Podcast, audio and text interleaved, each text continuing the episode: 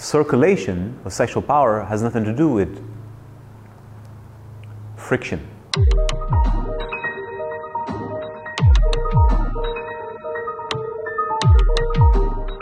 It's the opposite. Sexual power comes from relaxation, not friction. Sexual power is the circulation of your energy within your body. That's sexual energy. It's as simple as that. When that circuit is congested, you need to force it to circulate.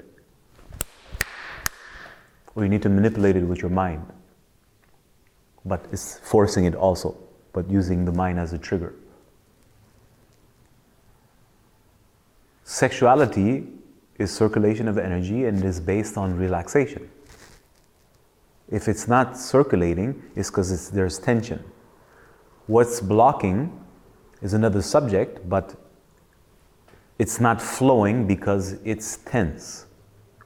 Breaking through the tensions by hammering something is not sexuality. You can associate it with sexuality because that's what you know, because that's how you get your release, that's how you get your high, and that's what you that's what you enjoy, that's what you think you enjoy. So when you don't know anything better, this is what you want, this is what you need. And you need that to get your release, you need that to get your high. Eventually, if you decide to discover something else, you, you don't want that because it's violent, it aggresses you. It, everything about it aggresses you. The images of it, the universe around it, the different kind of personas you meet within that universe, the way they're dressed, the way they, everything is designed around that kind of way of blasting through the tensions. I respect that, I understand that, I've played in that to my own detriment at some point. But that's because that's all you know. And when you're sick of that, because there's a pain that comes through this. When somebody needs to blast through you so that there can be a circulation, for that moment you're going to get high.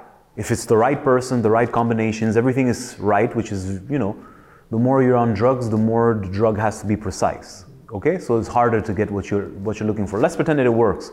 You get your high, but you know that tomorrow or hell in a minute or 2 or 15 minutes or an hour, you're going to go on that down. You're going to feel always the same thing, disgust. You're going to try to mask it. If you're a new ager with some I love you, it's a heart connection, you're going to try to mask the sensation of self disgust.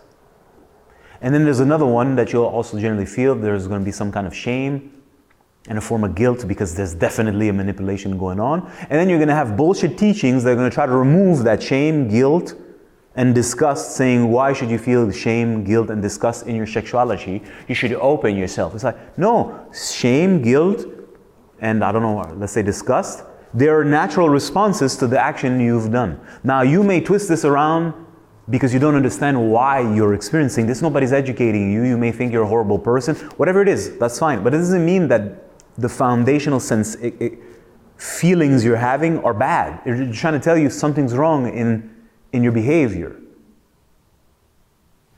When you do that, you, well, you're desecrating yourself, you're disrespecting yourself, you're disrespecting the other person, you're doing something you don't necessarily want, but you're addicted to something, so you have to go get it. Once you get it, you feel like shit because now you're, you're high, then you go down, and then you're scared, and then you're left depleted. That's why you feel this way. It, there's nothing wrong with what you're feeling. Your interpretation may be incorrect. I respect that.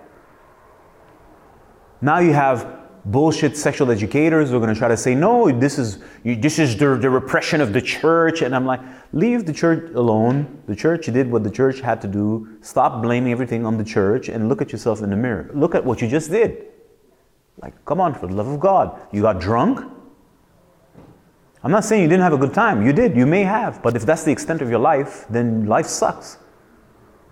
If the extent of your life was you got high, partied, banged the girl in the bathroom, or picked up somebody and it, and then you can add it to your statistics and achievements, it's fun for a minute, but when you're going to come back down to earth, you're going to feel like shit because you felt like shit in the first place. This certainly didn't make you feel any better. In fact, it depleted you, and you showed yourself to which extent you are not a man because a man wouldn't behave in such a way.